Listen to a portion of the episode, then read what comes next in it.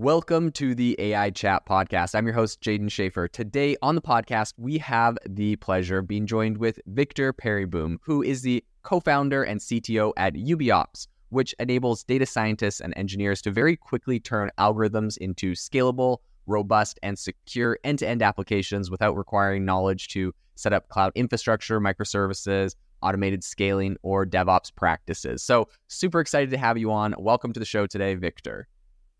Yeah, thanks. Great to uh, great to be here. Um, super excited now. So, a question I wanted to kind of kick this off with is, I'm wondering if you can give us a little bit um, about your background. First off, my question would be like, did you always know you were interested in AI into into this space? Was this something you kind of found throughout your career journey? Walk us a little bit through your kind of journey that brought you here. Sure, sure. Uh, so my interest in AI and data science started probably about like more than 10 years ago. I was still at university uh, studying aerospace engineering at the time. Uh, did a lot in autonomous control. And um, there is a lot of, it's the more like computer science, data focused side of aerospace, I would say. Okay. And um, it was around the time that big data became kind of a topic and more people started exploring what's possible with machine learning and those techniques. And um, I don't know, I've always been interested in more like software and computers and all that. So just out of curiosity, I started diving into the topic and it just stuck with me. Like this is really powerful technology. Uh-huh. So um, yeah, started also including um, kind of courses and things and just reading up on what's happening on data science and AI and uh, and big data back then and how it could be applied to what I was working on university. And um, later that uh, yeah, so that that kind of kindled my interest in the in the in the subject. And um, later, I got the opportunity. Um, I, I was more um, kind of well versed on the topic then, and had the opportunity with a um, uh, with a friend from university to kind of start a company in the space, and we started actually working on a different like range of topics. Okay, uh, like solving machine learning problems for customers, and especially around the topic of predictive maintenance, yeah. which is really cool because based on data like IoT, sensor data, all that stuff, you can kind of predict uh, if any like um, uh, d- d- device or component or something is going to break down at some point, if there are any any okay. failures and things. We did a lot of that work in uh, railway infrastructure and oh, uh, trying to predict, yeah, trying to predict failures there. So it also was solving a uh, solving a big problem uh, back back then. So it was really really interesting to uh, to work on, and from um, from there we yeah so we, we we started building a uh, building a company around that was more like professional services consultancy in the space and also trying to uh, productize the things we were developing. So productizing the AI solutions we were building, like the different predictive maintenance models we were we were developing, and uh, we just ran into the issue over and over again of like, hey, we need some kind of standardized infrastructure to kind of take the models, which were basically just like pieces of Python code, right, with like, statistics and everything in it. And how do we actually like turn these into a working like live application that we can sell and that we can sell to people and uh, sell to the businesses that need them? Because um, that's eventually what they were going to use, right? Right. That was kind of the type of applications that we're going to use in the in the in the field. Um, not just we couldn't just like ship the model and say like, okay, good luck, and you know our work is done. But we needed something, yeah. So uh, let's let's say for predictive maintenance, um, let's say that the, the end users of the application were more like the um, actual engineers who knew everything about the railway infrastructure, but not much about data science and AI. So they needed something they could, you know, like uh, show them on an iPad when they were out there and just see what was going on. But to get that whole system up and running and working, we needed to host our AI models, uh, let the data flow through them, and put that entire also IT side and cloud infrastructure in place.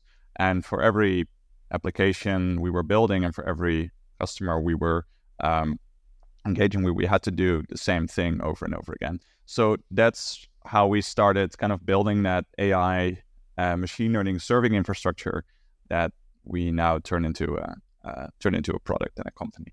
That's in, that's incredible. That's super fascinating. Yeah. Um, and so that was, that was a very long intro, by the way. I just yeah. Well, I love it. You gave the whole story. Um, yeah. so kind of diving into that a little bit and and kind of what that looked like at the beginning. Um, you know, what were what were some of your first steps when you decided you you know you wanted to make UbiOps? Was this something that you had you know kind of been working on some of this technology in the background and it was kind of a natural launch? Where you've seen some of these issues and you're like okay we need to like make something completely brand new. Um how did that partnership go with your you know your co-founder? How did what did that kind of look like?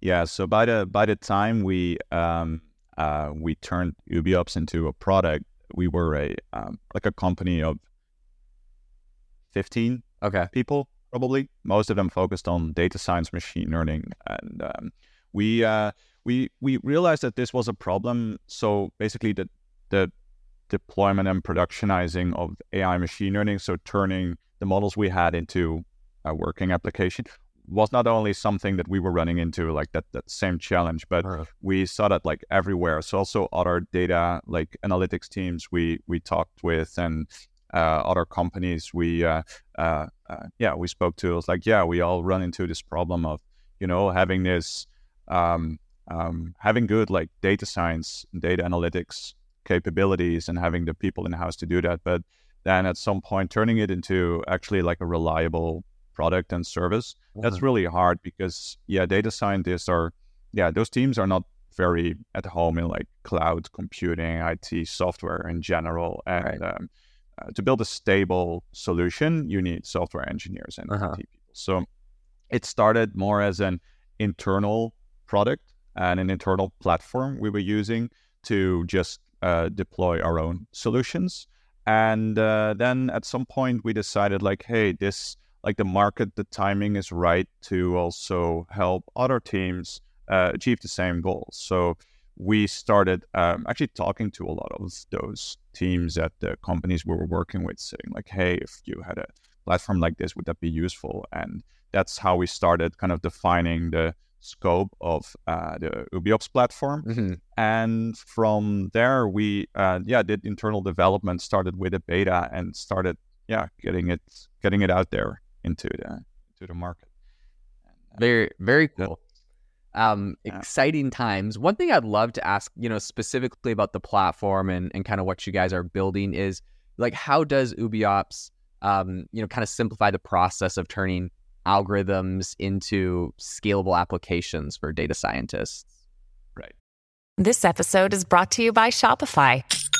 Forget the frustration of picking commerce platforms when you switch your business to Shopify, the global commerce platform that supercharges your selling wherever you sell. With Shopify, you'll harness the same intuitive features, trusted apps, and powerful analytics used by the world's leading brands. Sign up today for your $1 per month trial period at shopify.com slash tech, all lowercase. That's shopify.com slash tech. Right. So, uh, great question.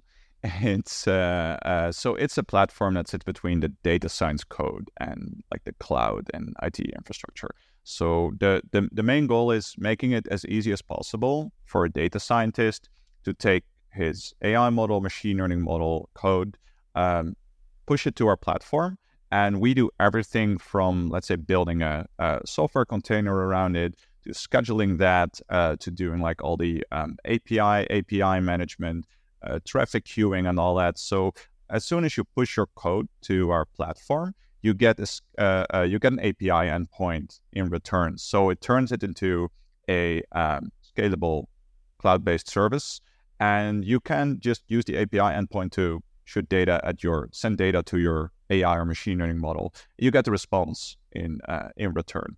So that's kind of then you suddenly have a connector to plug it into um, any application like a um, it could be it could be like an app uh, could be some internal uh, data system or um, or queue or flow or whatever backend you're you're using. Mm-hmm. So suddenly it becomes uh, scalable. Your AI model becomes a scalable service uh, that lives in the that lives in the cloud, or at least in our in in in UbiOps, which can run in the cloud or can run on premise too. But um, making that step suddenly very easy uh-huh. um, makes it suddenly that as a data science team you can build and ship AI products and solutions much faster than you could before. Because before there was always this really, especially at larger organizations and, yeah. and, and companies, there was this really awkward handover between uh, data team and IT teams like, hey, we developed those models, we need to run them. Can yeah. you help us out running this in the cloud? And then suddenly things start to become really kind of messy in a way. And now suddenly um, with our platform, you have uh, it guarantees for the IT team, it guarantees all this stability for like, yeah, you know, it it it it, it can run on on on uh, Kubernetes or plug into you know like your existing cloud tenant API, and um, the interface to data scientists uh, is very easy to use. So for them, it suddenly becomes very easy to you know create a mo- create a model catalog, um, have all your like MLOps capabilities, um, have all the features you need to do like model versioning, manage that, build uh, build really great uh, workflows and pipelines out of the different models you have. So suddenly building and shipping AI applications not just models becomes very yeah easy and that's our that's our main that's our main goal. Very cool. Yeah and i mean it sounds like you're you're doing a fairly good job of that. Um, and so i see you know a lot of people are quite excited about some of the things you guys are working on. One thing i'd be curious about you know just from yourself uh, personally i've noticed that you've been on the uh, the dev network advisory board for ai and machine learning and just you know off the top of your head i, I wonder you know how do you right. kind of see the role of advisory boards in shaping the future of ai obviously this is a really big new topic a big new field. A lot of people yeah. are, you know, wondering how this is going to shape out. So I'd, I'd love to get your take on that. Yeah, I think it's I think it's great to, um, especially for like conferences and and events, to have input from people from the industry and from the field to kind of know like what are the latest topics uh, to you know include in conference tracks. What are nice things to um, uh, what are, what are kind of emerging topics to maybe include next year and just I think it's great that they're getting that input from you know just like people working in the field, like uh, startup founders, company founders, but also just mm-hmm. like people working at larger companies like like uh, like Meta or Google or whatever. And and yeah, it's it's it's really nice to have all these different opinions to kind of shape what a uh, yeah what a what a what are relevant uh, items to include in a conference or in events. Very cool. Yeah, no, I think you're I think you're spot on with that, and I think getting all those different opinions, uh, especially from the field, helps to to make some robust knowledge sharing and solutions and whatnot. So very cool. Um, I did notice UbiOps offers zero DevOps solutions. I'm wondering if you can explain how this kind of benefits companies, specifically maybe startups. Yeah, so we noticed that this uh, for startups and scale ups, we are um, a powerful platform because they um, usually they're they reach a point where they say like, hey, if let's say I'm a uh, I'm a startup or scale up building an AI uh, uh, product based on AI, right? So let's say my um, offering is based on uh, I don't know like image recognition, yeah, and I'm building a mobile app for that. And at some point, you can you can build a beta fairly quickly, so you can you know like put put quite a lot of stuff together and and build a beta of your product, but um, it's a very different game to build a product that's that like 10,000 or maybe 100,000 or a million people are going to use because then you suddenly need a scalable infrastructure not just for your app but also for your uh, for all the AI stuff and all the logic. Yeah. And that's what we can give you out of the box. So as soon as you um, start using UbiOps for uh, deploying your models and yeah, connecting them uh, integrating them in your uh, in your application or your, the product that you're building. Suddenly, you're not just ready for your beta, but you're also ready for uh, you know like scaling for the next uh, for the next for the for for the future basically. Mm. And you don't have to you know like like uh, refactor your uh, your whole infrastructure and backend. It saves a lot of DevOps and, and, and engineering resources, but it also speeds up your time to market. So suddenly you can ship products much faster and uh, yeah, it, it it it also saves you all the yeah DevOps overhead, and uh, that's a that's a big big deal in building scalable production grade systems right now. Very cool. That's awesome. And yeah, I'm sure that's a, a massive help to a lot of different people in the space looking for this kind of technology. Yeah. Something I would, you know, speaking speaking of something I'd love to, to get your thoughts on. Is there any specific um, companies that you can, you know, use cases or people that have, you know, had success with your product that you could share? Uh, yeah, sure. Yeah, we uh, we are actually uh, so we're we're serving quite a broad range of different companies and and and different use cases. Mm-hmm. As um, uh, some are more like enterprises, like uh, uh, Bayer Bayer Crop Science. They're building uh, computer vision applications for uh, for agriculture, Cool. which is really cool. Yeah. We have uh, a lot of very cool startups and scale ups uh, among our uh, among our users. Uh, some were working on like deepfake detection, which is which is amazing. Uh, like in healthcare, I think especially healthcare, uh, uh, like image recognition and um, um, so that like like image based applications in healthcare, extremely powerful and uh, personalized personalized medicine applications. So there are tons of great, yeah, great products being built on on UbiOps right now. Very cool. That's awesome. Yeah, exciting stuff. A lot of industries that I think you're going to see some uh, some big gains from this. I'm wondering, what are your thoughts on the future of AI infrastructure, specifically like looking at the context of multi-cloud and on-premise solutions? Yeah, yeah, that's a that's a that's a big topic right now, and it's really interesting because um, there are a couple of drivers that that kind of yeah move the um, uh, uh, kind of change the change the way we consume and look at look at the infrastructure. First, it was okay. We choose a you choose a cloud, right? Like a few years ago, Yeah. you choose a cloud, you stick with it, and and that's kind of where you deploy everything. Uh-huh. But suddenly, especially now with um, Gen AI and LLMs, now suddenly uh, you can't get like GPUs everywhere anymore all Yeah. the time. So they, they just sell out in Right. certain regions.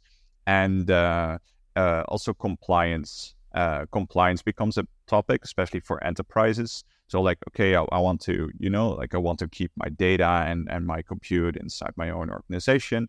Uh, so suddenly you have all these different um, kind of demands for like where stuff should run and how you deal with compute. So that really drives the adoption of hybrid cloud and multi-cloud um, infrastructures. So there are companies that say like, yeah, I want to, you know, like use my own infrastructure for uh, uh, because maybe you bought some like GPUs and have them in your office or in a data center. It's like, yeah, I want to use that for training, but I want to do inference in the cloud because it scales better. Yeah. So then, but you want to control it from one, uh, um, one control plane and one interface. Mhm. So we also started. Um, uh, we, we we we recently released uh, capabilities to also, you know, like deploy your models and workloads uh, across like hybrid and multi-cloud, multi-cloud architectures, which is really cool because then you can slowly lift and shift uh, models from uh, your on-premise data center or like burst training workloads to the cloud, or uh, kind of pick what um, zone you have GPU availability, so you can connect different compute environments to the same control plane and uh, use that to uh, optimize for cost, optimize for resource availability, for compliance. And you have suddenly have a lot more flexibility in what your uh, compute landscape should look like. And uh, that that's a whole different thing than like a few years ago when you just like stick with one, let's say cloud tenant and then build everything in there Right. uh, because it's currently kind of limiting, especially if you're, uh, yeah, if if if if these are challenges you're facing. Right, right. Yeah, that makes a lot of sense. Um, something I'd love to hear your opinion on is, you know, where do you see the the future of like AI in healthcare specifically? I know you have some experience um, in this space in the Yeah. past. What what are your thoughts on where this goes? I've seen some incredible innovations, right? AI being used for drug discovery and all sorts of things. Where where do you think this all Yeah. goes? Yeah, I think healthcare is an area where AI has tremendous potential, and uh, you also already see a lot of um, very innovative applications being uh, uh, being built uh, in the healthcare space. I think the most tangible right now is being like in the computer vision image recognition space. Uh-huh. Uh, you know, like detecting uh, um, uh, uh, d- d- d- in in like pathology or like um, medical imaging and doing automate automatic detection Uh-huh. uh, there of like uh, you know like like like cancer cells and and all those different uh, all those different applications. I think those are pretty. They, those are actually, uh, uh, yeah, they they perform really well, and I think it's really maturing field. The tricky thing in healthcare is the data, the sensitivity of the data, right? Actually. And that's that's been a that's been a thing for uh, for a long time now. So data is usually you know it sits in different silos. It's hard to kind of break them down, um, especially when you like for for imaging. It's quite straightforward because there's a data stream from a machine and you um, uh, you pass it through an image recognition model, which can also run on premise. But especially if you want to combine large bodies of data for more advanced machine learning tasks, let's say you know like patient files and things, then it suddenly becomes very tricky. But there's a lot of potential there, and um, so I think the, the, the challenging part of doing AI in healthcare is on the data side. But there's already, yeah, there's a lot happening right now. I think also, as you say, like drug discovery. Uh, drug discovery is a uh, is a big thing where AI, um, and there's also a lot of data in those in those spaces. So, um, I think for the yeah for the future, I think also uh, make a bridge from like the hybrid multi-cloud part. This is also powerful. This can also help in the in the data uh, or in the healthcare space because suddenly it becomes easier to bring uh, your models to where the where the data is instead of pulling the data out of the silos where it's in and you know like migrating that to the cloud because then it becomes suddenly uh, yeah kind of sensitive and and and people start kind of pushing back on that that that movement because it's uh, because of security and right, you know, compliance reasons. Yeah. So um, I think there's a, but it's it's a it's a very exciting space for AI, and I think we're going to see a lot of cool things. There. Yeah, I mean, personally, it's one of my areas I'm like the most excited about. Just you know, seeing yeah. the ways they speed up drug discovery, or you know, all sorts of interesting things. Yeah. Looking at proteins and enzymes, and this is crazy stuff. And it's it's personalized medicine will be a yeah. big thing probably in the next 10, 20 years as soon as, yeah, you can fine tune things and also get more information about, uh, you know, like, like, like individuals and have all that data and, you know, like totally find like what's the best, uh, uh, what's the best treatment for this patient in this condition. Yeah. And, uh, that's, that's, I think, really exciting stuff. Totally. I think it's going to, you know, we're going to look back on the time, you know, give maybe 5, 10, 15, 20 years we'll look back on the time when everyone took the same pill or had the same treatment as like the Stone Ages, right? Everything's gonna be personalized. You're gonna run yeah. biometric scans on your body and your DNA and all sorts of things, and things yeah. are gonna be like custom to that. So it'd be super exciting.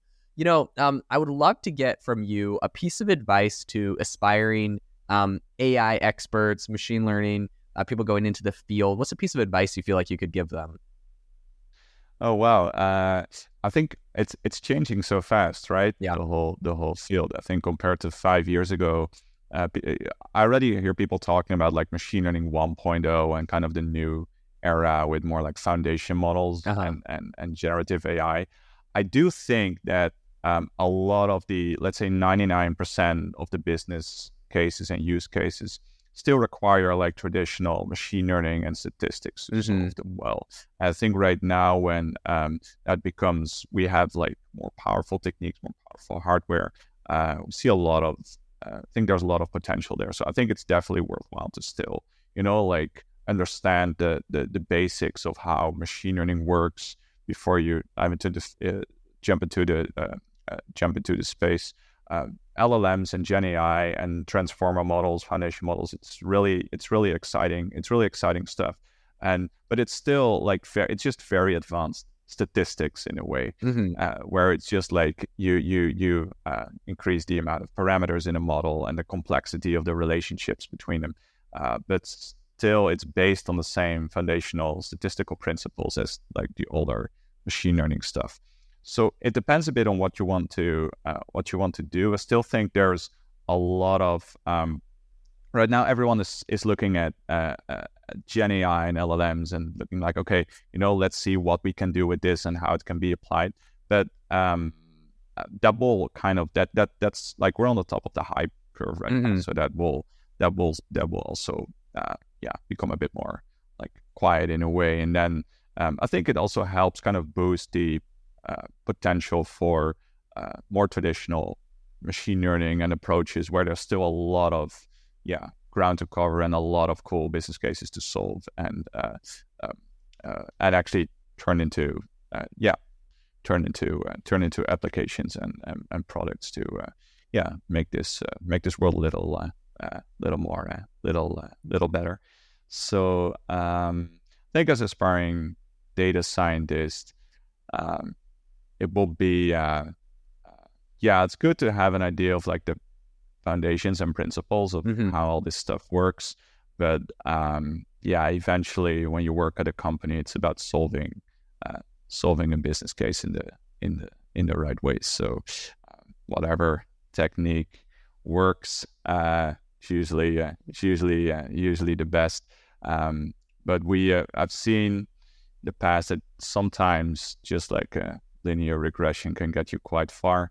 Uh, but right now, I think there there there are tons of exciting opportunities uh, with transformers and, and LLMs, and we haven't really figured out all the applications yet. So there's a lot of a uh, lot of exciting stuff to do there. Very cool. Yeah, there's so much to come. You know, so much has already happened. So much more to come. Really exciting. Victor, thank you so much for coming on the AI Chat podcast, sharing your insights, perspectives, background. It's it's been a phenomenal um, time. If people want to uh, you know, find out a little bit more about what you guys are building at UbiOps. Maybe start use look at using some of your tools, implementing them into their tech stack and what they're working on. What's the best way for them to find you? Yeah, so you can go to uh, ubiops.com and uh, actually create a free account there. Feel free to uh, feel free to uh, to reach out or connect uh, connect me on LinkedIn if you have any have any questions or want to chat. Um, definitely uh, definitely open to that. So yeah, just just look at our look at our website and uh, connect one uh, one from our team.